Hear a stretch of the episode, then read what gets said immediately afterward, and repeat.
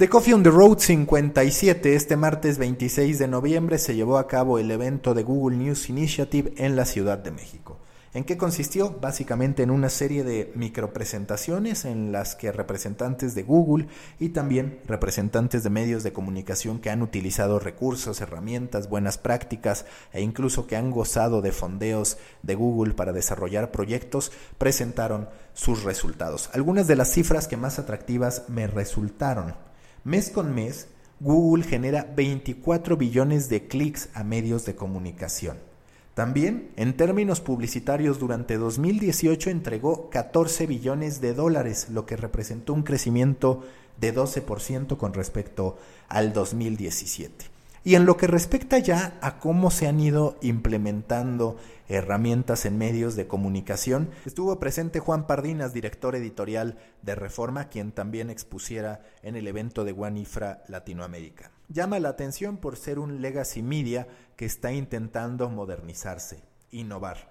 Sus descubrimientos en realidad no descubren el hilo negro, pero sí demuestran cómo agilizar el proceso, cómo hacer más simple el proceso de suscripción sin tantos pasos e incluso, y eso me parece atractivo, Pardinas habla de cómo en su momento daban tantas opciones a los potenciales suscriptores que se terminaban perdiendo. En cambio ahora, a partir de la asesoría de Google y de la implementación de la tecnología de Google han agilizado ese proceso y habla de que, por ejemplo, en los últimos meses 37% de las suscripciones en Paywall se produjeron a través de Subscribe with Google. También que estos suscriptores que llegan desde herramientas de Google entregan un 13% más de page views y también que se ha generado un 43% de incremento en materia de conversión. Por supuesto que Google no solamente trabaja con reforma, sino que tiene una serie de socios estratégicos tanto a nivel Latinoamérica como a nivel mundial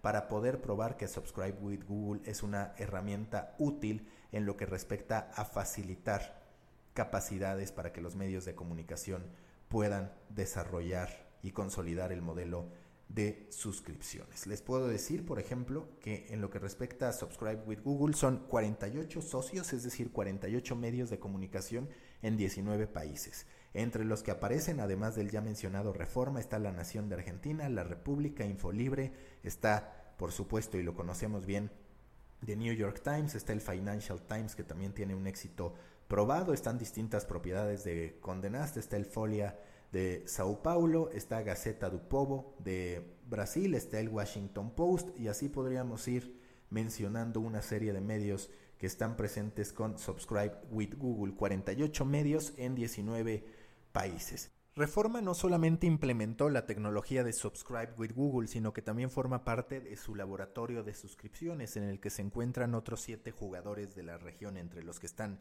Clarín de Argentina, Estadao, Nexo, Folia de Sao Paulo, La Nación, El Espectador y Estado de Minas. Más adelante se presentó Bárbara Sarti para hablar del primer desafío de innovación de Google News Initiative en América Latina, que justamente fue lanzado en este 2019 y que anunció a sus ganadores justo en este noviembre una síntesis del desafío de innovación. Participaron 303 proyectos en América Latina, se seleccionaron 30 proyectos de 10 países y en su conjunto recibieron 4.1 millones de dólares en financiamiento. El primero en presentarse, que es bastante atractivo por ser un colectivo, es periodistas de a pie, que a partir de ver la oportunidad de Google News Initiative, lanzó la red de periodistas de a pie, una alianza de medios que incorpora a 12 medios de comunicación.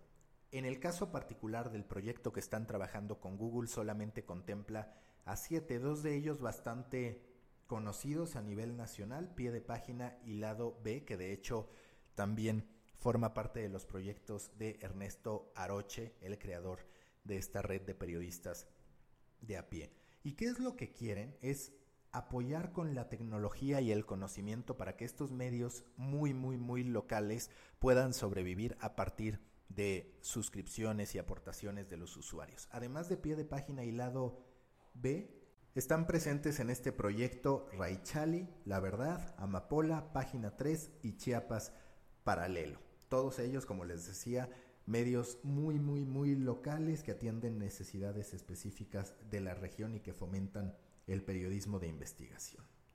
Entonces lo que aprovechará, lo que hará periodistas de a pie a partir del fondeo, del financiamiento de Google, es aportar la coordinación, tener un equipo de atención, un equipo de promoción y marketing y un equipo de desarrollo tecnológico para poder atrapar a estas audiencias en el colectivo de medios y también modernizar un newsletter que agrupa los esfuerzos de los distintos medios de comunicación que lo integran. A mí el proyecto que más me llamó la atención a lo largo de todas las presentaciones fue el de Grupo AM con código postal.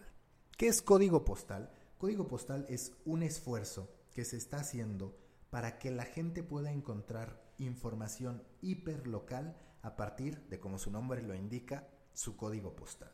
Lo que contempla son noticias y alertas, comunidad, servicios y clasificados, publicidad, eventos y fuentes verificadas. Este proyecto lo expuso a lo largo del evento de Google News Initiative Enrique Gómez, que es el director de operaciones de este grupo editorial. No se dieron mayores detalles adicionales, pero hay que seguir con mucha atención este proyecto porque recordemos que si hay una tendencia a lo largo de los últimos tiempos es la de buscar cómo impactar en la generación de contenido hiperlocal. Tanto Google como Facebook fundamentalmente han estado intentando lanzar ciertos esfuerzos para poder conquistar el mercado hiperlocal. También la inteligencia artificial ha jugado un gran papel. Recordemos que hace cerca de un año, año y medio, incluso dos por ahí, el Washington Post ya habilitó un robot que a partir de cierta ingesta de datos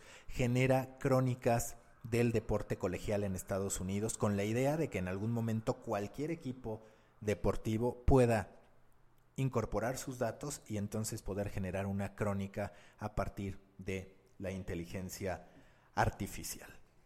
Posteriormente, lo que me llamó la atención fue la presentación respecto a Google y cómo algunos medios de comunicación han ido trabajando con fondeos del propio Google para poder consolidar su presencia en YouTube. No necesariamente, y eso yo tengo que decirlo, representan un gran caso de éxito en materia de calidad, pero sí en un aprovechamiento de lo que las tendencias dicen y cómo yo puedo convertir eso en cifras interesantes tanto en materia de views como sobre todo en monetización.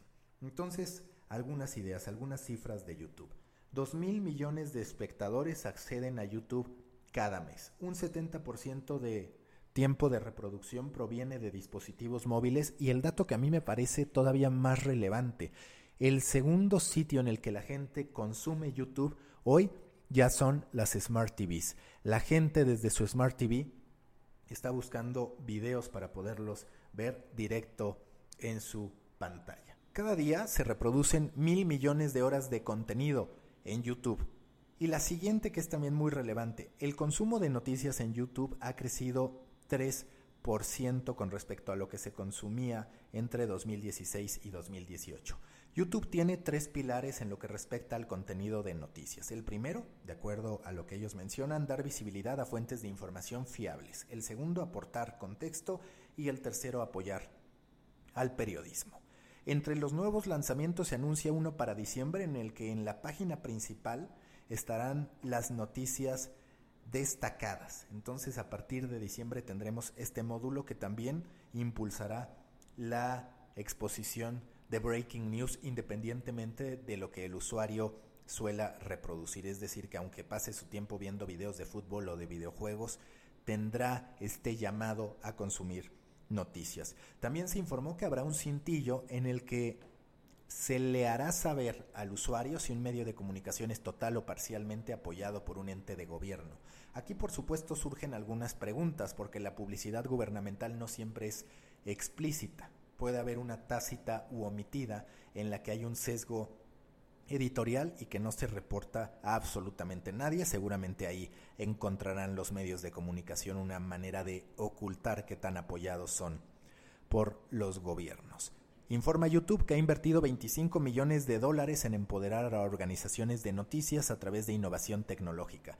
Y a continuación se expuso el caso de Milenio a través de su director de estrategia digital y también de su directora de monetización, en la que hablaron de cómo utilizaron Google Trends para detectar la oportunidad de generar un producto en YouTube. ¿Cuál fue este producto? ¿Cuánto gana? ¿Y en qué consiste? Básicamente en que a partir de los descubrimientos que les arrojó Google Trends, donde se dieron cuenta que la gente se preguntaba de manera muy significativa cuánto gana un doctor, cuánto gana un ingeniero, incluso cuánto gana, y era una de las más buscadas de acuerdo a lo que se mencionó, ser botarga del doctor Simi, empezaron a generar un producto muy al estilo youtuber en torno a los ingresos que puede recibir un profesionista. Por ejemplo, expusieron ahí el video de cuánto gana un luchador que tiene más de 470 mil reproducciones.